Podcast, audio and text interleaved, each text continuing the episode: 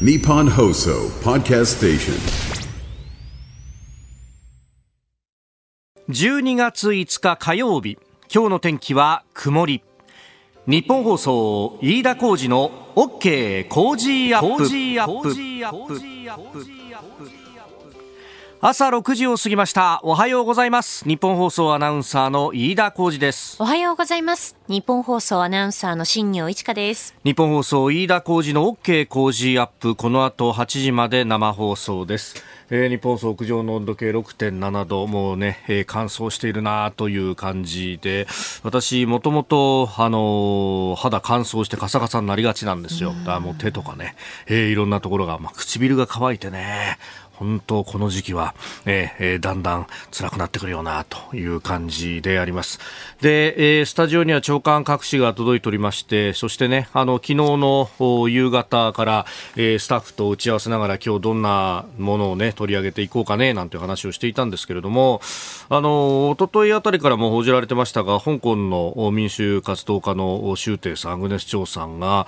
カナダにいるんだという話が出てまいりました。まあ、後ほどね、えー、今日のコメントテーター、戦略学者中川浩二さんのところで深めていこうというふうに思いますけれども、うん、2019年のあの民主化のデモの最中というところで、まさにこの12月の第2週ぐらいなんですけど、うん、当時、デモの取材にね、えー、香港に行ったのを思い出します。あの当時は本当人がたくさん出て、なんかこういうね、あの街頭に出ての活動というもの、そしてそれに、まあ、お子さん連れで、えー、来ている方とかも結構いて、その香港の中心に、ビクトリアパークというね、えー、公園があって、ここからスタートして、えー、まあ、いわば香港の霞が関永田町みたいなところまでデモしていくっていうのが、まあ、昔からの定番になっていたんですが、そのスタート地点での、こう、演説の模様とかをね、取材をしていると、ものすごいうねりを感じて、これでひょっとしたら変わるかな、ということを非常に思ったんですが、まあ、その直後からあコロナもあったりなんかして、えー、外のね、えー、メディアの目というものが入らないうちにあれよあれよといろんなものが変わってしまったというようなあことがあったのを思い出します。本当にあの時の情熱みたいなものっていうのがね、えー、どこに行ってしまったんだろうというのが、まあ、その後のね、えー、周庭さんのその、うん、拘束をされ、さらにはまあ中国本土に連れて行かれてとか反省文書かされてみたいなところからもこう出てくるところでありますけれども、あれからね、3年、4年余りが経つと。ということですね。ええー、私はあの香港は競馬が好きなもんですから、それで、えー、結構行ってたりとかですね、あの街の雰囲気とかも、うん、なんか、あの、愛想はないんですよ。で、香港の人たち。でも、あの、実は気遣ってくれてたりとか、で、こう、広東語のあの独特のリズムってすごくなんか怒ってるように感じたりなんかするんだけど、実はすごく、あの、あったかい人たちが、で、しかもエネルギッシュでパワワフルで、ここでもう一台で一発逆転してやるぜみたいな、そういうなんか街全体のパワーみたいなものを、駆け出しの頃の私はすごく感動してですね、で、ここに行くと元気がもらえるなというので、あの当時は、まあ、あの、今と違って、え、かなり円高で日本国内は苦しんでた時期ですけれども、あの当時って、うん、うまくホテルとか、えー、航空券組み合わせると、お3万円、4万円ぐらいで、エアホテル込み込みみたいなプランがあったりなんかして、で、それで安ホテルに泊まってですね、で、もう、あの、日がな1日、2階建てバスに乗っていろんなとこ行ったりとか、えー、もうあのー、その辺の、えー、食堂で、なんかワンタン麺食べたりとかね、えー、そういうのしてるだけでもなんかエネルギーをもらえるっていう、うまあ、なんか、周りを気にせずにみんなんながそれぞれ好きに頑張ってるっていうような姿とかそういう街っていうのがなんかあの当時の私にはとても新鮮で、えーえー、あこれがその自由のパワーってものなんだなっていうのをすごく、えー、感じた覚えがあって、まあ、その辺ってね私なんかがこうやって口で喋るよりもそれこそあの沢木幸太郎さんの深夜特急とかを見ると、より詳細にね、わかるとは思うんですけれども、いろんな人が語ってるところであると思うんですが、そういう、こう、空気みたいなね、えー、ものが、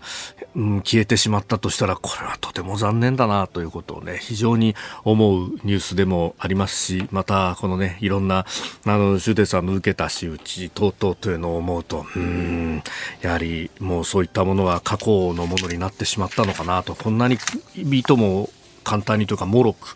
えー、自由ってものが過ぎ去ってしまうというか壊れてしまうっていうのは我々もこう目に焼き付けておかなければいけないしで、えー、大切なもんだったんだなと改めて思うところでもありますし僕らのこの自由だとか民主主義であるとかというものはしっかり守っていかなきゃなというふうなことも、まあ、あの子供なんかをね見るとより思うところでもあります。まあ、後ほどこのニュースに関してもニュース7時またぎのゾーン7時50分過ぎから掘り下げていこうと思っております。日本と世界の今がわかる朝のニュース番組、飯田浩二の OK 工事アップ。えー、メールや X でね、えー、様々メッセージいただいておりますが、その香港についてそうなんですよ。今週末は国際レースがあるというね、えー、タイミングでもあります。香港国際カッププ、マイル、バー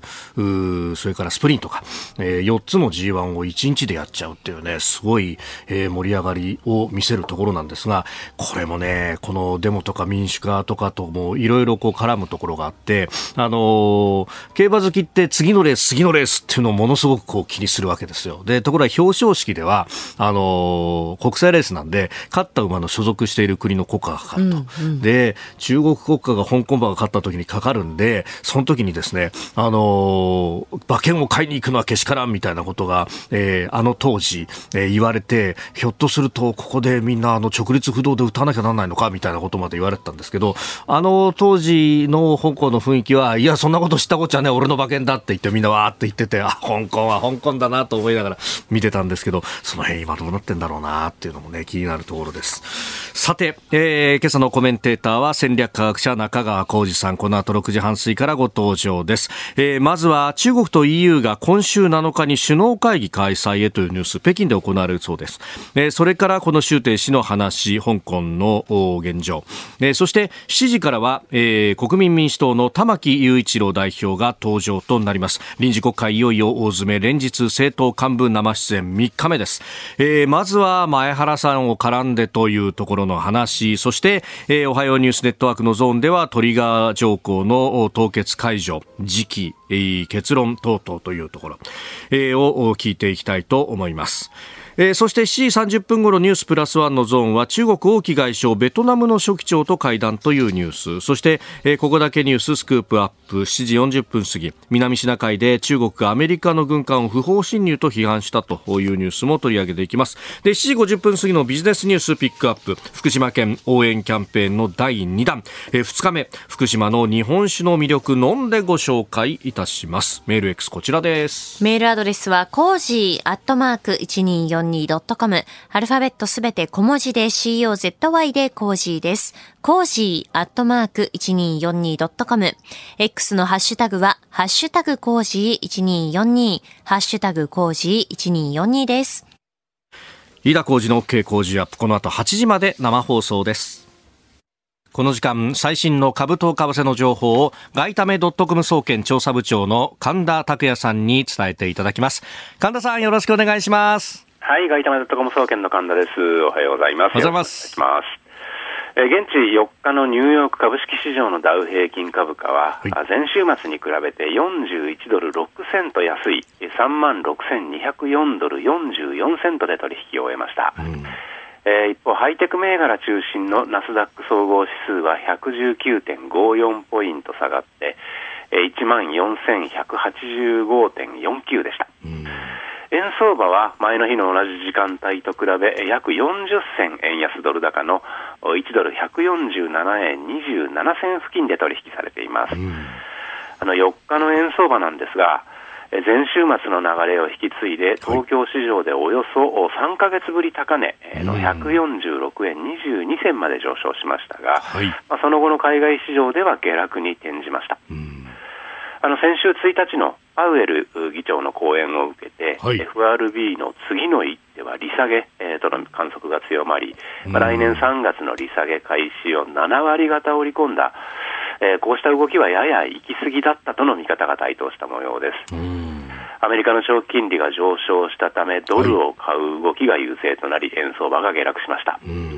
まあ、依然として FRB の早期利下げに関する思惑が思惑がくすぶる中、市場の関心は8日に発表されるアメリカの11月雇用統計に向かっているようです。うん。これ、ドル以外の通貨見ても、ちょっと円高、ユーロ160円を切ってきましたね。そうですね、一時ね、158円台まで円が上昇するというような感じになってきています。まあ、例年あの12月前半はですね、はい。まあ、クリスマス休暇前っていうことで、持ち高調整が起きやすいということもあるんですけれどうも、ん。やはりそのこれまで今年ずっと売られてきた、あはい売られ続けてきた円をですね、えー一部買い戻すというようなあ投資家の動きが出ているようですね。うーんなるほど、まあ、いずれにせよ、この雇用統計であるとか、その先の FOMC とか、そ,、の辺に向けて、まあ、様子見というか、まあ、神経戦な感じになってくるんではいすか。、次第に、えーまあ、あ雇用統計前の様子見ムードっていうのが広がりつつあるように感じています。なるほど、わかりました。加田さん、どうもありがとうございました。はい、ありがとうございました。えー、ここが気になるのコーナー、スタジオ長官各紙が入ってまいりました。一面トップざっと見ていきますと、まずはイスラエル、えー、とハマスの戦闘について、えー読売新聞ガザ全域で地上作戦、イスラエル南部に侵攻開始。えー毎日もガザ南部へ地上侵攻、イスラエル攻撃全土に拡大とえーいうニュースであります。まあこれ、昨日ね、えーこの番組でも地上戦が始まっているぞということをお伝えしましたけれども、一時休戦というものが、えーすでに、うん、履行されなくなってしまっているという状況であります。えーそれから、あのー各派閥のパーティー券、そして裏金が発生していたんじゃないかという話について、産経一面トップ、安倍派事務総長に聴取検討、えー東京地検、経験者に不記載確認、パーティー券収入についてとえーいう話で、まあ、あの、ノルマを超えた分の、まあ、いわばキックバックというところに関して、まあ、それを受け取った議員の側の政治資金収支報告書に書くか、あるいは、えー派閥のところに書いておくかという、双方に書いてないという場合になると不記載ということになってしまいますが、えーこれについて、まあ、歴代の事務総長っていうのがですね、えー下村博文さん、松野官房長官、西村経産大臣、高木国対委員長という方々だという、まあ、そうそうたるメンバーだということになっております。えーそれから、朝日の一面は、アメリカ教団元会長も同席かというですね、岸田さんがあの、政調会長だった2019年に、えーアメリカの共和党の重鎮のニュート・ギングリッチ元下院議長らと面談した時のお話ということで、えー天中宇宙、あ、ごめんなさい、天中平和連合と UPF ジャパンというところの、まあ、議長さんが来ていたという話が昨日は一面トップだったんですが、えーそれだけじゃなくてアメリカの教団の元会長も同席していたんじゃないかということ、そして安倍さんが要請したのかみたいな話が、えー出てきております。まあ、うん岸田さんはね、いや、あの、ギングリッシュさんに会ったのは覚えてるけど、周りに誰がいたのかは、というようなことをね、えーおっしゃっていると、まあ、確かに、周りたくさんいたら覚えてないよな、とも思うんですけれども、説明責任が、とえいうことに書いております。えーそれから、あ読売は一面肩に乗っけていますが、日大のアメリカンフットボール部の違法薬物事件への対応をめぐって、林真理子理事長が昨日、えー会見を行ったという話、アメフト部廃部継続審議、日大会見、林理事長辞任を否定ということになっております。まあ、あの、廃部に関しては、その、一部、部員が、えー継続に関しての署名を出したりだとか、あるいはね、えー他の大学からもですね、えー救済してほしいというような話が出てきておりますが、まあ、あの、企業の再生なんかもそうですけれども、ある意味、こう、悪い部分といい部分というのを分けて、で、一旦潰して再生させるというのも方法としてもあるし、まあ、これはあの、OB とのつながりであるとかですね、そういった長年の風習みたいなものっていうのを断ち切れなければいけないということを考えると、一旦大なたを振るった上で、まあ、あ犯罪行為に手を染めてなかった部員に関しては、うん、何らかの救済措置を取るとか、まあ、それを、えー一大学の話じゃなくて、このアメリカンフットボール大学リーグ全体で考えるとか、えーいう方法だってあるのではないかなと思うのが、えー非常に思うところです。まあ、林さんは、この一連の不祥事の後に渦中の栗を拾うような形で就任をしたという方でもありますんで、で、えー、まあその改革はまだまだ半ばだというふうにおっしゃっておりますが、えー、この人に全責任をかぶせるのはまたそれはそれで違うことだろうというふうにも思うところです。ここが気になるでした。この時間からコメンテーターの方々ご登場。今朝は戦略科学者中川浩二さんです。おはようございます。おはようございます。よろしくお願いします。よろしくお願いいたします。ツイッター改め X を見ると、はい、このところはやたらワクチン打ってますね。ワクチンフルコースでございました。えー、ねえ、大変ですよ。インド向けに向けてね。いや、もういよいよインド渡航間近。いよいよ間近でございます。はい。なるほど。えー、いや、そんな忙しい中ありがとうございます。はい。今度は現地からの情報ね。はい。ねそうですね。それもぜひ。はい、えー、そして、まあ、あの、まずは中国に関する話なんですが、はい、EU との間で首脳会談を今週7日にも開催へということで、えー、北京にミシェル EU 大統領、フォンデアライエン委員長が来るんだという話だそうです。うんこれ、北京モーデみたいなものが続いてるんですか、まあ、モーデというよりも、えー、あのまあ、EU との関係は、まあ、つかず離れず、この間も自動車関連の、ね、規制でこうバチバチやってたりしましたけども、まあ、EU も政治的には当然ながらバチバチチャイナにやんなきゃいけないという姿勢も見せなきゃいけないし、一方でこう経済的にやっぱチャイナの市場っていうものを、まあ、捨てることは当然できないっていう中で、まあ、今回こう、ね、ウクライナ、ロシアっていうもの問題が起きた中で、やっぱ EU としては、えー、チャイナも外せないっていうのもありますし、さらに中東の問題も起こっている中で、あのまあ、チャイナっていうプレイヤー、あのまあ、ある意味では外れ、その中東問題から外れてるプレイヤーというかですね、もうこう、まあ、あの遠ざけとく、遠ざけるわけにはいかないというところがあるので、はい、まあ、やっぱこの辺っていうのは、まあ、その辺の二面性というか、を出しつつ、えー、EU 側としても付き合わなきゃいけないし、チャイナ側としても当然今まで通り EU っていうのは引き寄せておきたい。これは米中対立の文脈でということで、まあ、それぞれ思惑としては、あの、まあ、いろいろあるんだけども、はい、あの、かなりあの接近のいや意味、意味、動機づけというのは十分あるなという感じですね。はい、まあね、あのー、ちょっと前まではその人権の話だとかで EU は結構拳振り上げている感じもありましたけど、やっぱこのウクライナ情勢の中でもう振り上げてばっかりもいかないというような台所事情あるんですかね？というよりも、ネタがなくなると人権の問題が出るなという気はします、どちらかというと。ね、だからベースに人権があるというよりも、ベースにまあ経済協力だったり、国際情勢、外交的なところでのまあ駆け引きがあっ、その中で、うん、えまあ、今とりあえず何もないっていう空白の時に、あの結構人権の問題っていうのはよく出るなというのが印象としてはありますよね。ほはい、そういう時にカードとして切ってきて、一、つ何か取ろうとするみたいなそうですね。まあ、ある意味では両方でその経済的なところがつながっているのであれば、そこで逆に言うと EU 側としても人権っていうものもちゃんと叩いとかないといけないよねみたいなところが出てくるので、先に人権が出てきてどうかっていう感じは、まあ今までのあの経過を見てるとそんなにはないですよね。なるほど。えー、まあ、あの、一帯一路の列車とかはずっと動き続けてるわけですもんね。そうですね。まあ、た、たもちろんですね、一帯一路はチャイナ自体の理由として、いや、経済的にそれほど絶好調じゃないと、はっきり言って不調であるというところからすると、まあ、一帯一路も対外政策ではあるんですが、まあ、そこまで今までみたいな最初の5年、10年というような積極性は低いかなというところはありますけどね。なるほど。はいお聞きの配信プログラムはニッポン放送飯田浩司の OK コージーアップの再編集版です。ポッドキャスト YouTube でお聞きのあなた通勤や移動中に最新ニュースを押さえておきたい方放送内容を少しでも早く知りたい方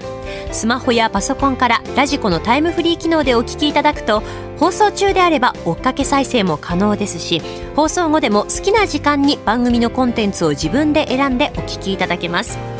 毎朝6時の生放送では登場するコメンテーターの最近の活動はもちろんたっぷりとニュース解説をお届けしています。レギュラーコメンテーターに加えて専門家と随時つないで掘り下げてお送りしています。また株と為替の最新情報もお届けしています。日本放送のエリア内でお聞きの皆さんラジコラジコのタイムフリーでチェックしてください。番組公式 X ではこれから登場するコメンテーターや取り上げるニュースなど最新情報を発信中です。ぜひフォローして番組にご参加ください。日本と世界の今がわかる朝のニュース番組飯田浩二の OK 工事アップ。今朝のコメンテーターは戦略科学者中川浩二さんです。引き続きよろしくお願いします。よろしくお願いいたします。えー、7時をまたいでニュースを掘り下げてまいります。取り上げるのはこちらのテーマです香港民主活動家の周庭氏事実上の亡命か香港の民主活動家、周庭さん、アグネス・チョウさんが今月3日、自身の SNS で、現在カナダに留学中で、香港には生涯戻らないと決めたと明らかにしました。周庭さんは許可なくデモを組織した罪などで、えー、2020年12月、実刑判決を受け、7ヶ月後に出所しておりました。えー、中央外務省の王文賓副報道局長は昨日の会見で、えー、周庭氏について香港は法治社会だいかなる人にも法外の特権というものはないと述べたということであります、えー、メールもいろいろいただいてまして、えー、岐阜恵那市のアリ、アマリサさん、えー、カナダに亡命した後で香港当局よく国外行くの許可したなという印象です。まあ、このままいても苦しいばかりだし亡命できてよかったとも思いますと、えー、カナダの安全にも気をつけてほしいですねというふうにもいただいております。はい、これどう見たらいいですか、まあ、あの本当、まあ、周庭さん個人としてはですね、はい、に対しては、あのえーまあ、安全に、えーと、うん、まあ、逃げられてよかったなというのが、率直な感想です。まずこれは第一。はい、でもう一つはですね、まあ、その独人、個人的なところにやっぱ話、賠償化しちゃうといけない問題で、はい、これあの、まあ、天安門の頃からですね、89年で天安門から、まあ、今回に関しても、うん、まあ、海外に亡命してしまうと、まあ、そういった活動家がですね、我々その辺の発信っていうのは非常によく、えー、ピックアップをするし、チャイナ内から出てくる情報っていうのは逆に出ないもんですから、はい、話としては国外からの、まあ、民主化勢力っていう話が一番強くなるんですけども、やっぱりじゃあそれが体制にどんだけ影響を与えるかっていう観点から考えると、あまり与えないわけですよね。で、そういった意味だと、まあ、今回についても、まあ、先ほどお話したように、個人としては、あの、まあ、僕も良かったなと思うんですけども、はい、じゃあ体制に対するその内部への圧力みたいな影響っていうのはどんだけあるのかというと、まあ、これやっぱりこう変わんないんだなというのが改めて見えたというかですね、あの、外出た時点で、あの、まあ、それは変わんないということ、外部環境になってしまうということですね、中国共産党からしては。はい、で、まあ、さらに言うとですね、もともと香港自体が、その中国共産党としてですね、やっぱりその地盤沈下を、あの、経済的にやけにイケイケどんどんだったから、はい、地盤沈下をしていって、他の、えー、上海だとか、深センだとか、そっちの金融都市を上げようっていう、もうそもそも目論みがあったっていうことがあって、はい、まあ、香港ももう、ま、真綿のようにずっと締め続けていたのが、この結果として逃亡犯条例で、この問題が起こったわけですよね。さらに、その大陸内の人民からすると、香港買って、あんだけもう数十年もも儲けやがって、何こう上から目線なんだよっていう、こう大陸側の人民の目線があったので、ある意味ではこう民主化っていうのがほぼ響かないような状況があった中で、さらにこれも逃げてしまうと、また逃げちゃったんじゃんみたいな、また宣伝に使われるわけですよね、チャイナ当局からすると。なるほど。そういう意味からすると、あその先ほど言った個人とその組織論は全く分けるべきで、組織論的にはやっぱり逃げてしまったということが、まあ、あのその中中央からするとですね、い。いように使われるというか、勝手に逃げたっていう形、えー、であるし、なおかつこのあの外務省の OV 品あの報道官が言ってるように、はい、まあなんかこれ法治社会だから十分いけたよねみたいな、またこれもこれで向こうに理由を与えてるような気もしているので、なるほど。まあちょっとですね、まあ結果として、あのこの香港、あの数年間ずっといろいろありましたけども、結果としてそのチャイナの中国共産党っていうものを何か揺るがすようなことにはほぼならなかったし、まあ今後もなるという蓋然性は低かろうというところがちょっと見えた案件でしたね。えー、まあ、この民衆活動ってものは結局わがままばっかりだし、うん、で、煽られても結局、うわ、こうやって逃げるんだ、みたいなふうな、まあ、あ宣伝に使われてしまうということそうですよね。だから結局彼らの、まあ、と先ほど言ったように大陸の人民がそもそもそのね、民主的な理論についてきてないのはあるんだけれども、はい、ただ一方で、その、じゃあ、なんで香港の中でもっと政治活動してやんないんだ、できないんですよ。実際にできない、うん、できないんだけれども、うん、できないんだというふうに中央自体がそれを理由に使っちゃうっていうかですね、なるほど。うん、あのなんでやんないで逃げちゃったんだっていう理由に使っちゃうっていうのもあるので、まあ、非常にこう中共のシナリオ通りになっているのが残念というかですね、だから周庭さんどうかってことじゃなくて、はい、あのそういう流れになっちゃったということがちょっとやっぱり残念なのがこの数年でまあ一回ピリオドが打たれたような感じはしますよね。なるほど、まあ、この民衆活動をねあの指導して、えー、引っ張っていった人たちっていうのは、まあ、周庭さんだけじゃなくて様々いらっしゃいました、うん、で、えー、香港国内あの香港の域内で、えー、拘束されて、まあ、出てきた人もいるとは思いますけれどもこれそうするとそういった人たちは今後より強ね、締め付けが強まるということになるんでしょうかね。まあ、だから本当の意味での何か変えてやるっていう気概なのであれば、まあ、もちろん国外から発信っていうのも一つあるのかもしれないですけども、もう完全に自分がその中共の中にゴリゴリに入っていってですね、その中でマインドとしてはいつかここを変えてやるぞみたいな感じで、内部でこう、あの、民主的なあの動きを広めていく、党内の民主を広めていくっていうのは、まあ、本当の意味での活動家ではあると思うんですけども、まあそういう人がいたとしても外から見えないですよね。そういう意味ではね。うん。まあだから、まあ、我々から見える情報はどうしてもね、海外に出た方の情報になっちゃうんですけども、まあ本当の言えば内部スパイっていうかですね、内部スピリットで崩壊、崩壊っていうか、あの変変化をもたらすような人が大量に出てこないと宗教自体変わらないだろうという気がしますよね。いや、確かにあの当時、香港で取材した時も結局その政府との間で落としどころみたいな話をする人たちがいなかったのが問題だという、まさにその政治の部分だという話がありました。まあ、だからあのそういった意味では中でどんだけやれるかっていう人だと思います。はい、日本放送飯田浩二の OK 工事アップ。改めましておはようございます。日本放送飯田浩二です。おはようございます。日本放送新業一華です。今朝のコメンテーターは戦略科学者中川浩二さんです。引き続きよろしくお願いします。さあそしてこの時間特別企画をお送りいたします。臨時国会いよいよ大詰め政党幹部が連日生出演ということで、先週金曜からお送りしております3日目の今朝は、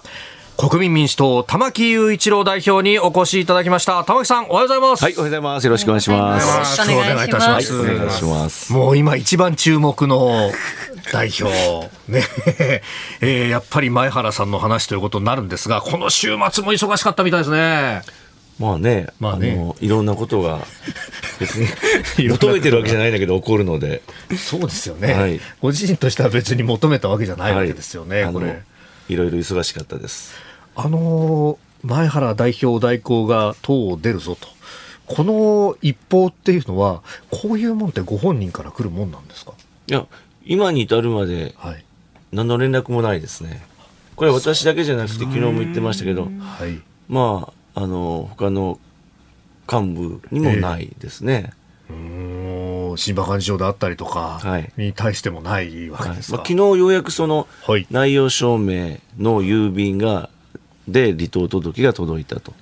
いうのを確認しましたけどね。離党届って内容証明で来るんですか？いやあんまり聞かないですよね。なんか裁判とかそういうようなね内容証明って。物々しい感じが、まあ、まあ、残念ですねいろんな意味で。残念。はい。まあね、あの代表選挙が今年あって、そこではあのもう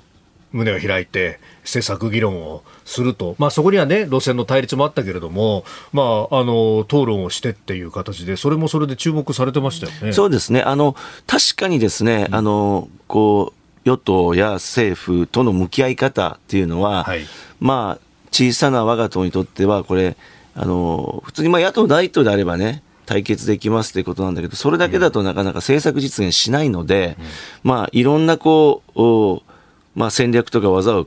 こう組み合わせながらやっていかなきゃいけないと、はい、そういう中で我々やっぱ政策実現ということにこだわってですね、もちろん他の野党もそうですけど、時には与党とも協力しながら、選挙で約束したことはもうやっていくということを見せないと、われわれの小さな政党はやっぱり存在意義が問われるので、やっぱりこの政策実現ということにこだわってきたんですね。で、まあ、あの、今も話題になってます、トリガー条項凍結解除によるガソリン減税、ガソリン値下げっていうのは、2年前の衆議院選挙に、あの時はね、あの、いろんな政党ありますけど、我が党だけなんですよ。あの、ガソリン減税による値下げっていうことを掲げたのはね、去年の2月のあの、ロシアのウクライナ侵攻以降は、はい、もう、あの、すべての党がエネルギー価格を下げろっていうことを言い始めましたけど、われわれそこから遡ること半年以上前の、あの2年前の2021年の衆議院選挙に掲げましたからね。やっぱり選挙で言ったことは死に物狂いで実現するっていう姿を見せないから、はい。政治に対する信頼がなくなってきているので、小さい我が党が生き残る戦略としては、やっぱり言ったことはやる。で、ちっちゃいけれど、この党に託したら、何かが実現できるんだということを、やっぱ結果で見せていくしかないと。で、それを、まあ、やっぱり今政権持ってるのは、あの自民党、公明党ですからね、はい、えー、そことも協議をしながらやっていくと、ただ、こういうね、従来の野党とは違うあり方については批判があることも事実なので、うん、だったらそれを公に、正面から選挙で問いましょうということをやったのが、まあ、8月9月の国民民主党の代表選挙だったわけですね。で、あの、まあ、政策ってのは同じ党なんでそんなに変わらないんですが、むしろその路線をめぐって、あの、激しいやり取りをして、で、終わったら、その結果に従うっていうのが党内民主主義だし、えー、実際には前原さん自身もノーサイドとおっしゃったし、はい、えー、私もそれを信じたので、終わった後も引き続き代表代行ということでですね、えー、党のナンバー2の役職をお願いして、えー、それでまあ一致協力してやっていきましょうという、まあ、さなかの出来事だったので、まあ、我々もそうですけど、昨日まあ地方組織のですね、都道府県連の幹事長の、とのまあ会合がありましたけども、まあ、非常に皆さん、あの残念だという思いをね、述べてる方も多かったですね。うん。いやあのこう、まあ、非革新系というようなね、まあ、自民だって維新だって国民さんだったりってあると思うんですけども、まあ、選挙の時に我々が次の時に、まあ、選びたいっていう場合に、あのー、やっぱりこう、多分公約を実現し、あの言ってたことをやらないとか、はい、そもそも公約言ってないことをやったりとかっていうのも問題だと思う。はい、もう一つは分裂されるっていうのも問題だと思うんですよね。つまりそれは、信任して入れたのに、党が分裂されてしまって問題。だからその、前原さん云々の、その個人とか独人的な問題一回置いといて、感情論も置いといて、その組織的な、その党のガババナンスというかですね、その政策はいや国民主はいいねと、それから政局についてもまあそのキャスティングボードでいいでしょう。だけどそもそも党のガバナンス、組織的な能力っていうのは、あの、一回これで疑問がついたんだと思うんですけども、これについては今後なんていう再発しないというかどうやってそれを解決していくのかとか、是正していくのかとか、発生しないのかっていうのは、どどういうようなお考えをお持ちですかね？我々3年前に決闘したときに、一つまあ心に誓ったのは、その選挙を政治家の就職活動にすることはやめようというのがね、うん、あの、もともとの大きな我々のこう心に共通に持った思いなんですね。うん、で、あの、当時はその立憲民主党に合流するのかしないのかという話があって、多くの人は合流したんですね。それやっぱり、あの、いいか悪いか別として今の制度上、大きな政党に属した方が選挙有利です、はっきり言って。ただ、そのことをですね、選挙を重視しすぎるがあまり、やっぱり自分たちが訴えてきた政策とか理念とかをそっちのけにして、ほったらかしにしてですね、まあ、結局、えー、受かりやすいところに行くとか、えー、国民のためというよりも、自分の保身のためではないかと思われたことのアンチテーゼが我が党なんですよ。で、じゃあそれは志よしということで、まあ2年前入れてくれた票があって、で、そのことによって、例えば特に比例復活の枠ができて、それでまあ新人が通ってくるわけですね。ただ、一旦通ると今度は、その、その理念がなかなか共有できてない新人の方を中心に、やっぱりどうしても、それがある種のまあ既得権益になって、やっぱり次受かりたいというのは当然ですからね。で、その選挙じゃなくてやっぱ政策理念だっていうところが、あの、揺らいでしまうというか、共有できていなかったってところは反省ですね。ですから共有っていうものをある意味ではそのな所属している議員にまあそのなんていうんですかね強制は当然できないと思う。あの民主主義制でないその辺どうするのかっていうじゃ選挙でそれはだから党内民主主義を徹底するってことですね。ただそれはやっぱり決まったことには従うっていうこの最低の文化がないとうまく機能しないってことなんでもう二度とこういうことはないと思います。今今残ったメンバーは思いを共有してます。はい、えー、玉木さんにはこの後もお付き合いをいただきます。おはようニュースネットワーク。おはようございます。日本放送アナウンサーの飯田浩二です。今朝のコメンテーターは戦略科学者中川浩二さん、えー、そして今日は臨時国会いよいよ大詰め連日政党幹部生出演ということで、えー、今日はゲストに国民民主党玉木雄一郎代表にもお越しいただいておりますお二方よろしくお願いいたします、はい、よろしくお願いしますえー、それでは取り上げるニュースはこちらですトリガー条項凍結解除の結論時期えー、岸田総理大臣は今月2日ガソリン税の一部を軽減するトリガー条項の凍結解除に関して自民、公明、国民民主3党で進める協議に触れ政府としても3党間の協議を踏まえて適切に対応したいと語りました。また結論の時期については現時点で予断を持って申し上げられないと述べるにとどまったということです。えー、結論時期については、まあ、ね、明確にはならなかったですけれども、玉木さんとしてはこれ、いつまでって考えてます？あの、間もなくですね、はい、あの、3党の実務者の協議が始まります。あの、我が党はもう、あの、えー、自動車総連出身のですね、あの、磯崎参議院議員にお願いして、やる予定にしております。はい、で、もうだらだらですね、この交渉やる気は全くありません。もうあの、一回ですね、去年、はい、あの、やって、いろんな論点も出尽くしてますので、あとはもうね、総理が政治決断するかどうかですよ。で、最近ね、あの、例の、あの、パーティー意見をね、はい、自民党の派閥が、その、お売って買って裏金してるっていう疑惑出てますけども、うん。はい、これはね、補助金制度と密接に結びついてるんですよ。つまりね、その、我々が言ってるのはもちろん、あの、補助金制度、我々もあの時は、なかなか減税が難しいということで、はい、補助金制度で妥協というか合意しましたが、うん、やっぱり取って配って、しかも石油元売り各社に出して、やっていくっていう、はい、まあそういうやり方はですね、例えば10円値引きのための補助金を元売り各社に出して、その安くガソリンスタンドに出してもらって、で、安いガソリンを届けるっていう政策なんですけど、10円補助出しても、現場が8円しか引かれてないと、い、うことになると、2円がやっぱり元売り各社とか、あるいはガソリンスタンドで、まあ、ある意味抜かれて、彼らの利益になってしまうと。きれいにすべてが100%自動車ユーザーに還元されないという、まあ、制度上のやっぱ問題点が、あると。で、ただ、今回、例えばすごく私、予算でも、国家予算委員会でも取り上げたのは、はい、その下がってるかどうかを調査するという、また別途ですね、うん。うん、調べないと分かんないんで、下がったかどうかが。はい、それを62億円、え全国石油協会ってところに出して、で、自分たちでなんか調べられないので、博報堂に出して、で博報堂がさらに関連の4社に採択、採択率77%で出してですね、で、この元の全国石油協会っていうのは、経産省から5名、総務省から1名、財務省から1名、天下りが1点ですよね。だそういうそのバケツに穴が開いて、少しずつ税金が漏れていってですね、で、よくわからないところに回っていって、で、そのお金の一部で、自民党のパーティー券買ってるんですよ。だから、今回岸田総理がね、派閥のこう、ちゃんと説明責任を果たして明らかにして、この問題をちゃんと解決するって言うんであれば、はい、その補助金制度に伴う弊害も合わせて改善していくということであれば、この補助制度でやってる今のガソリン値下げを、取って配って無駄が生じるやり方じゃなくて、最初から取るのをやめるっていう減税に振り返るいいチャンスなんですよ。で、それを自民党総裁として決断すると。税調がどうこう言ってるとかそういう問題じゃなくて、はい、で、そのことをですね、年内には一定の方向性を出してもらいたいと思います。あの、我々も、今やってる補助金制度を年度内、つまり春まではですね、やったらいいと思ってます。ただその先が決まってませんからね。で、あのトリガーっていうのは、リッター160円を3か月連続超えたら下げる。で、また130円を下回ったらまた戻すという、そういう制度なんですけど、その、いろいろまあ問題を指摘されますが、一方で今の補助金制度は、始めるのもやめるのも、その、いくらにするのか決めるのも全部行政の裁量なんですよ。で、それがまた裁量行政でですね、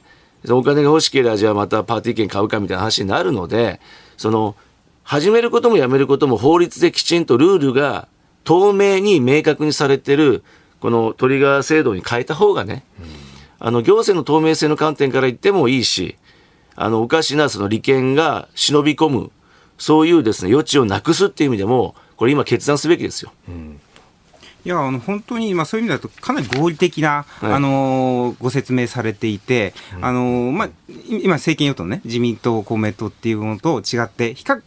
極めて明確な回答を持たれてるんだと思うんですよね。で、まあ、その中でやっぱり見えてくるのは、自民党、公明党って、例えば自民党だだとすれば、政策意思決定過程とかが、まあ、部会だとか、まあ、そういったところから上がってきます。で、国民民主党さんって、逆に言うと、玉木代表含め、あの顔が見えるので、見えやすすぎるというところもある。つまり何が言いたいかっていうと、組織的に、じゃあ別の方が代表やったりだとか、そういった場合に、どういうような、その政党内の興味として、あの、意思決定過程っていうものを今後考えられているのが、つまり優秀な方がずっと続くんじゃないかもしれないような政党構造である場合に、どどういうような、今をもってですね、政党のその意識、意思決定、それから政党内シンクタンクっていうものを考えているのかっていう、まあ、その辺の組織論とかっていうのをちょっとお伺いしたかったんですけど。いや、うちは熱いですよ、そこは。あの、まあ、私はこうやって代表なんで外出て喋る役割ですけど、政策決定は、あの、成長とか合理的に、あの、多数決で決めていってるので、あの、私が一人で何か決められるぐらいですね、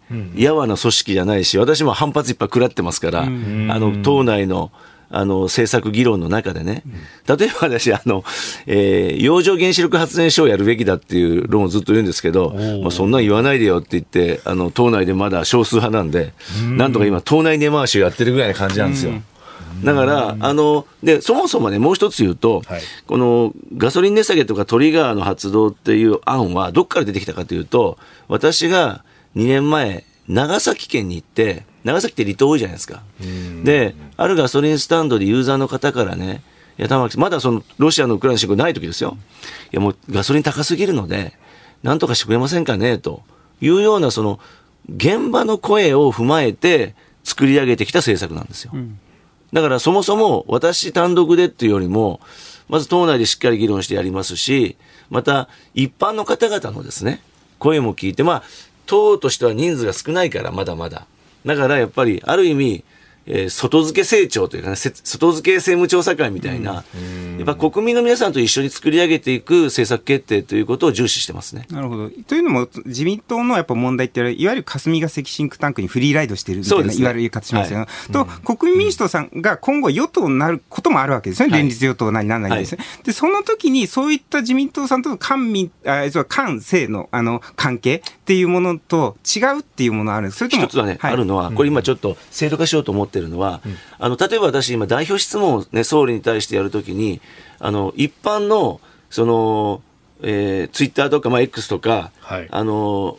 まあ、インスタグラムとか、YouTube で意見募集するんですよ。うん、で、何万件も来るんですね。で、その中からこう抽出して、その総理にぶつけていきたい声を寄せてくださいっていう、ある種直接民主主義的なえプロセスを導入してます。これは例えば、オードリー・タンさんが、その台湾では、Join という仕組みがあって、で、あれ女子高生が何人か集まって、えー、求めたことによって、まあ、タピオカミルクのですね、プラスチックストローが、その、まあ、あの、紙のストロー。紙のストローに変わったとか、あの、これ実は各国で、あるいはまあ、地方自治体で少し制度化されてきてるんですけれども、このやっぱりネットの発展によって、かつては難しかった直接民主主義的なアプローチ、例えば5000人ぐらいの声を、5万人ぐらいの声を集めると、例えば憲法改正の発議がこれ必ず取り扱わなければいけない。これはあの、スイスにそういう制度もあります。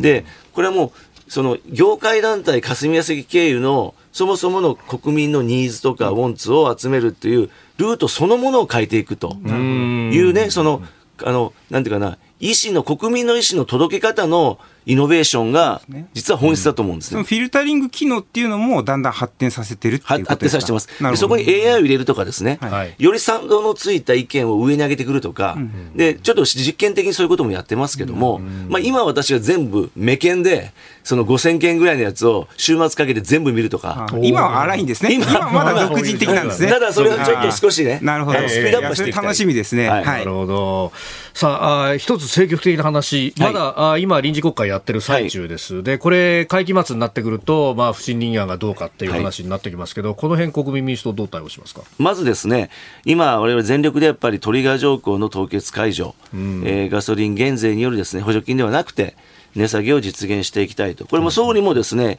今までこう予算委員会で質問したら、駆け込み需要だ、その買い控えだと、できない理由ばっかり述べてたんですが、この前はそういうことを一切言わず、3党でしっかりね、あの議論を支持するということを明確におっしゃられたので、ここは最後かけたいと思います。ただ、その、また同じような繰り返しであればですね、はい、やっぱり、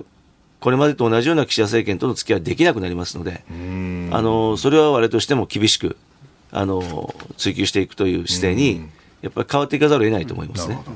えー、メールなどでですね日本放送で朝6時から番組やってますのでいろいろいただいたんですがトリガーやれなかったら代表降りる覚悟あるんですか？のらりくらりおじさんさん緑区の方、はい、これはもうあの、まあ、私だけではなくてですね、はい。えー、新馬幹事長をはじめ、幹部もある種決意を持って覚悟を持って取り組んでます。なるほど。玉木雄一郎代表でした。どうもありがとうございました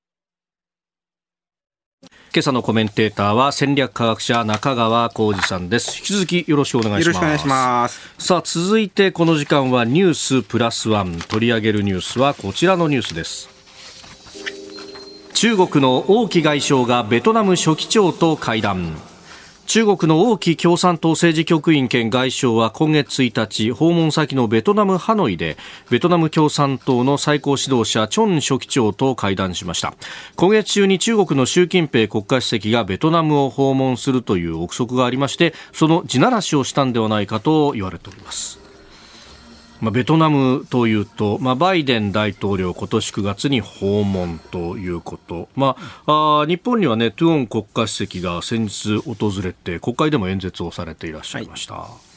あのオセロのですね、まあ、黒と白みたいな形で、はい、まあ、そういう意味だと、まあ、米中対立の、まあ、非常になんていうんですかね、あのえーまあ、一番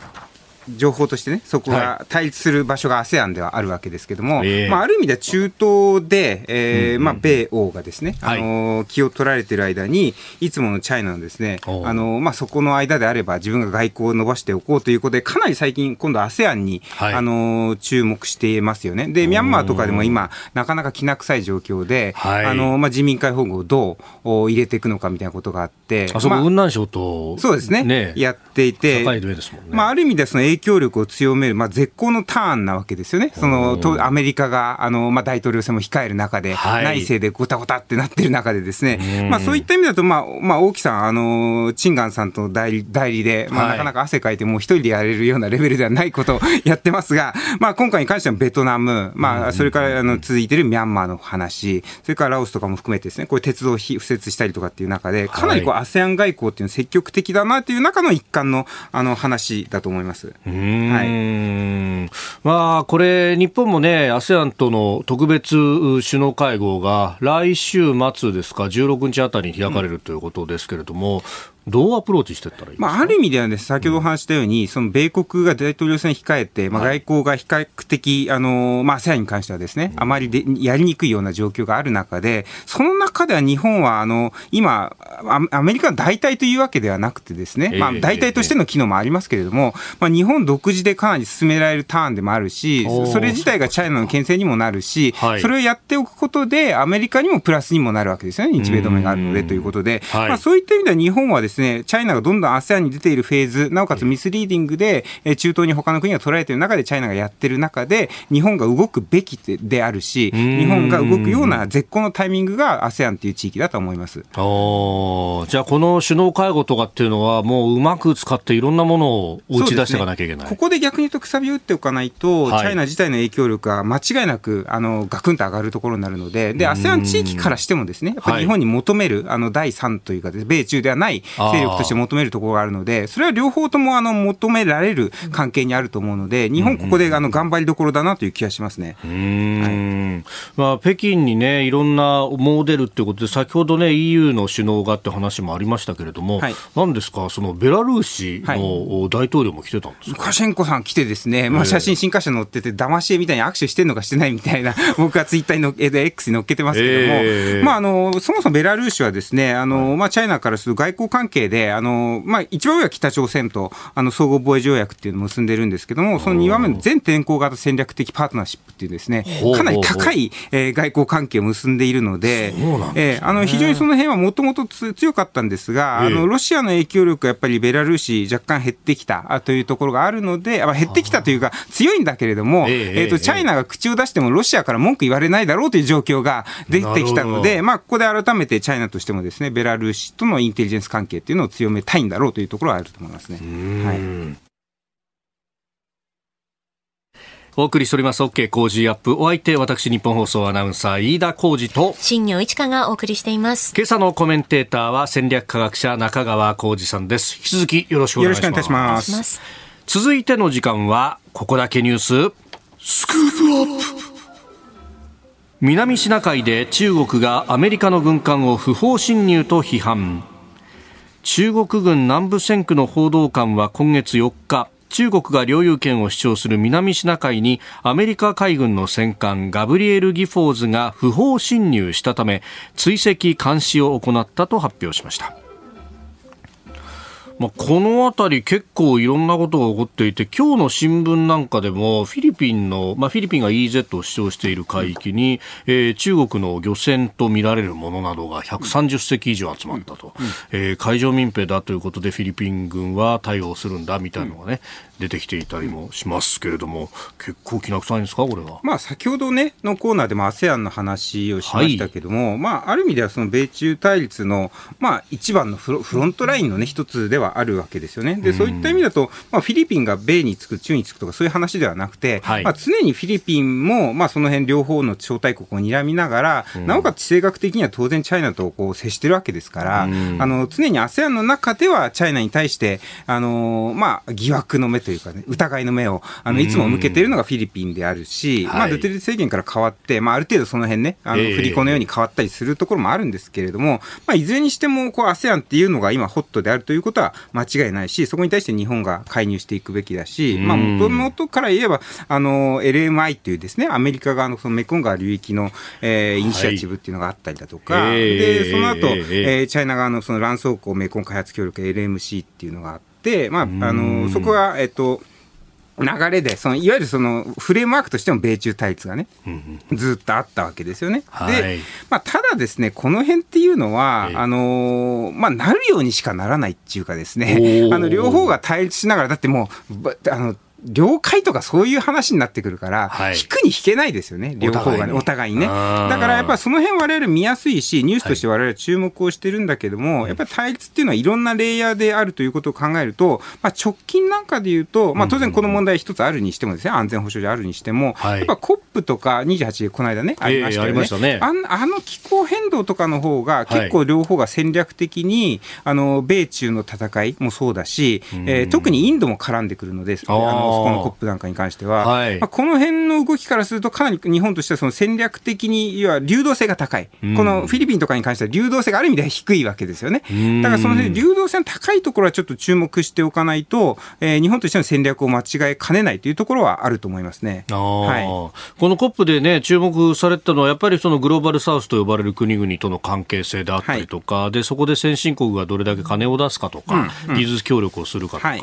そういう話でしたけれども、まあ、あの岸田総理は日本国内の話に関して、うん、CO2 いっぱい出す旧型の火力は廃止するんだという話を出したりとか、うん、まあ、風邪気象もらったりとかしましたが、はいはい、これ、どういうアプローチあの、まあ、この気候変動とか、そのエネルギー安全保障に関わるところって、あの、米中の対立だけじゃなくてですね、うん、インドが中国側に立ちがやすいわけですよ。だから、あの、普通であれば、えっと、米、インっていう、まあ、我々自由民主主義というイデオロギー的な国とチャイナっていう、こう、対チャイナっていう構造なんですけども、は途上国的な枠組みから言うと、要は、あの、排出ガス、あの、CO2 排出なんかに関しては、どちらかというとインドとチャイナの立ち位置と近いので、つながっちゃうんですよね、そっちの方が。だからむしろそのインドに関しても今回、あの、えー、大国を批判していたモディさんがね、あの、はい、首相演説で、あの、米中は首相出なかったわけですよ。あの、今回に関しては。で、アメリカ側もハリさんが出て、はい、えー、チャイナ、チャイナ側テイさんっていう方が出てということで、まあ、ある意味ではその辺、えー、インドは首相出ましたよね、みたいなことでガンガン言っていて、で、大国の批判をしたりしたんですよね。で、まあ、その中で、えー、ただスタンスとしては、インドっていうのはチャイナと、まあ、今回排出に関しては近いところがあるので、あの、その辺我々枠組みとしてですね、あの、気候変動のラインから、インドとチャイナに同じ立場に立たれると、結構、あの、めめんどくさいというか、先進国としてはっていうのは流れとしてあると思いますね。うん、そこにくさびを打つというか、まあ、そうすると、インドに対しての技術協力を進めるとか、そういうことになってくるんですかね。えっ、と、そこもですね、やっぱりインドとしてはこのスタンスに関しては先進国に対してかなり反対的、反えー、対立的な立場にいるので、結構技術協力難しくて、原発とかに関してはフランスだったりだとか、ロシアの原発の技術を入れていたりだとか、あのー、まあ、ちょっとですね、その辺のインドは独立的な動きがあるというところで、で、あの、あのカーボンニュートラルに関しても、インド遅いですよ、うん、70年っていう目標を掲げてたりするので、モディさんの宣言で、だいぶ20年ぐらい遅いんですよね、はい、先進国の50よりも。で、チャイナは3060、えー、っていうのを言っていて、いわゆる60年、30までにピークアウト、えー、60までにカーボンニュートラルっていうのをやってるので、まあ、ある意味では途上国としてのあの遅れっていうのが揃っちゃうんですよね、彼らがね。だからその辺ちょっと先進国としてはなかなかあのややりづらいところもあるし、我々すねに傷ももあるので、アメリカとしてもですね、ガンガンその CO2 出してるわけですよね。はい、その辺の、なんていうんですか、か発展した我々は歴史的に、発展して CO2 ガンガン出して、発展してきてるから先進国という立場であるのにという彼らの批判っていうのを食らっちゃうわけですよね。うん、うんなかなかそれに反論はしづらいわけですよね。そうなんですよね。だから安全保障にもハードじゃないんだけども、その辺の、はい、あの対立っていうのがある意味ではその CO2 っていうのを基軸にイデオロギー的な対立につながられると、ちょっと自由民主主義との対立は違う軸での,、あの枠組みっていうのができるので、その辺ちょっと複雑に頭考えておかないと、どれが敵でどれが仲間かみたいなゼロ一の議論ではなくなるので、ちょっと難しいあの計算を迫られるとは思いますね。うん。まあ、そしてね、さらにそこから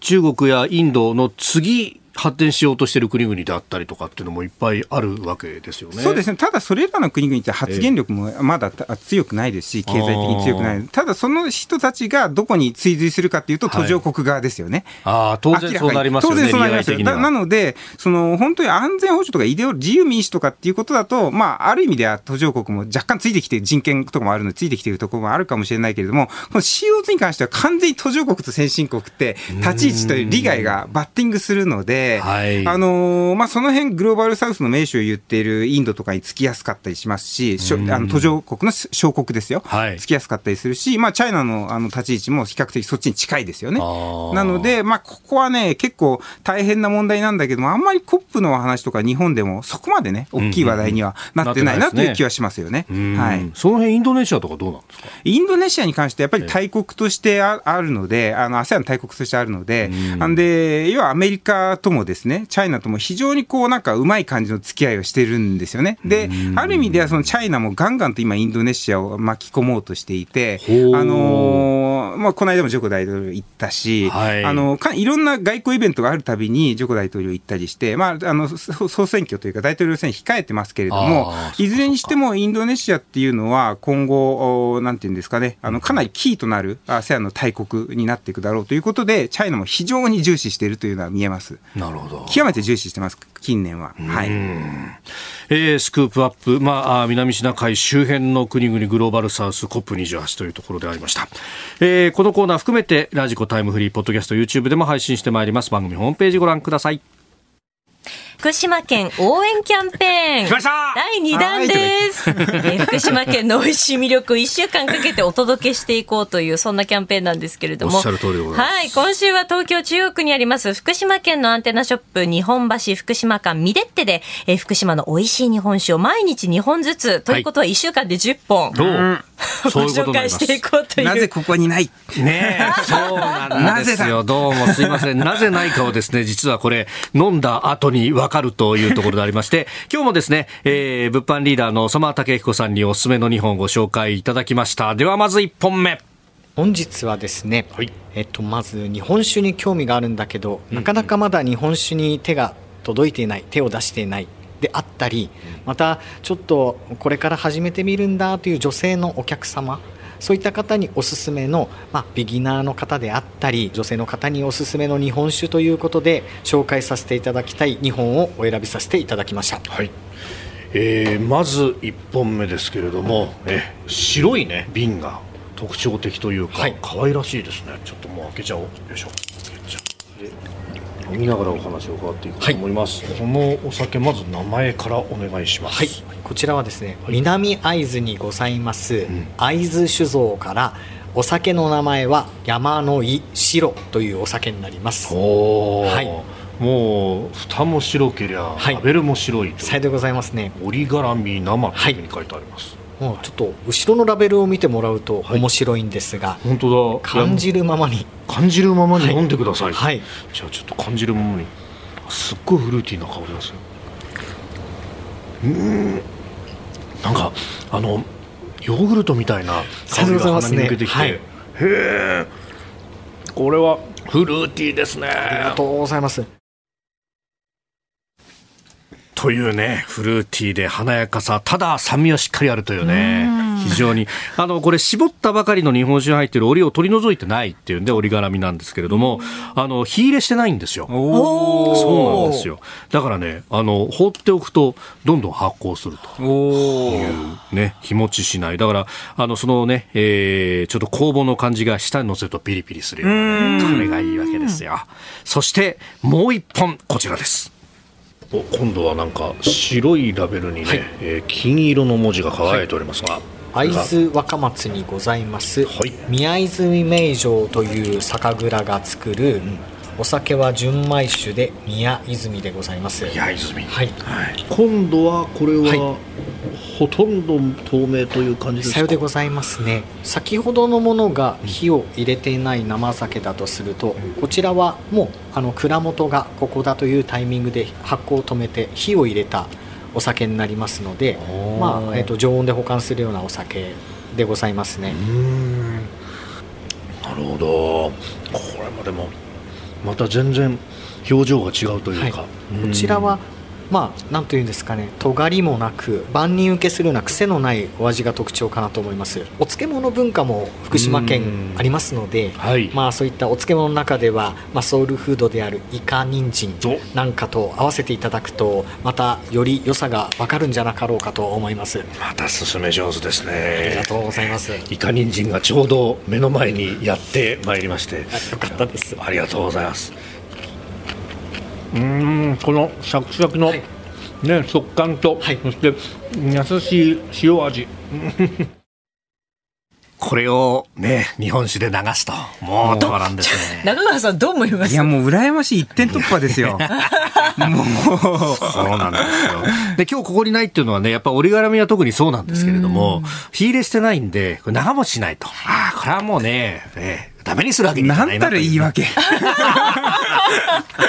ということでございます。いやでもね、イカ人参はまたこれが、あの、家々でね、いろんな味があるんだというようなね、やっぱあの、自分家で仕込んだりするんだとか。そうなんですね。そんな話もね、いろいろ聞いておりますが、なんといっても今回は、えー、会津若松と、そして南会津ということで、うん、えー、福島3つの地方ありますけれども、会津地方のお酒、うん、こちらもまた、米もいいし、水もいいというところでございますんで、ええー、なんといってもこのミデって400種類ある中から選んでいただいております。明日以降も2本ずつご紹介いたします。福島県応援キャンペーン第2弾でありました。ごちそうさまでした。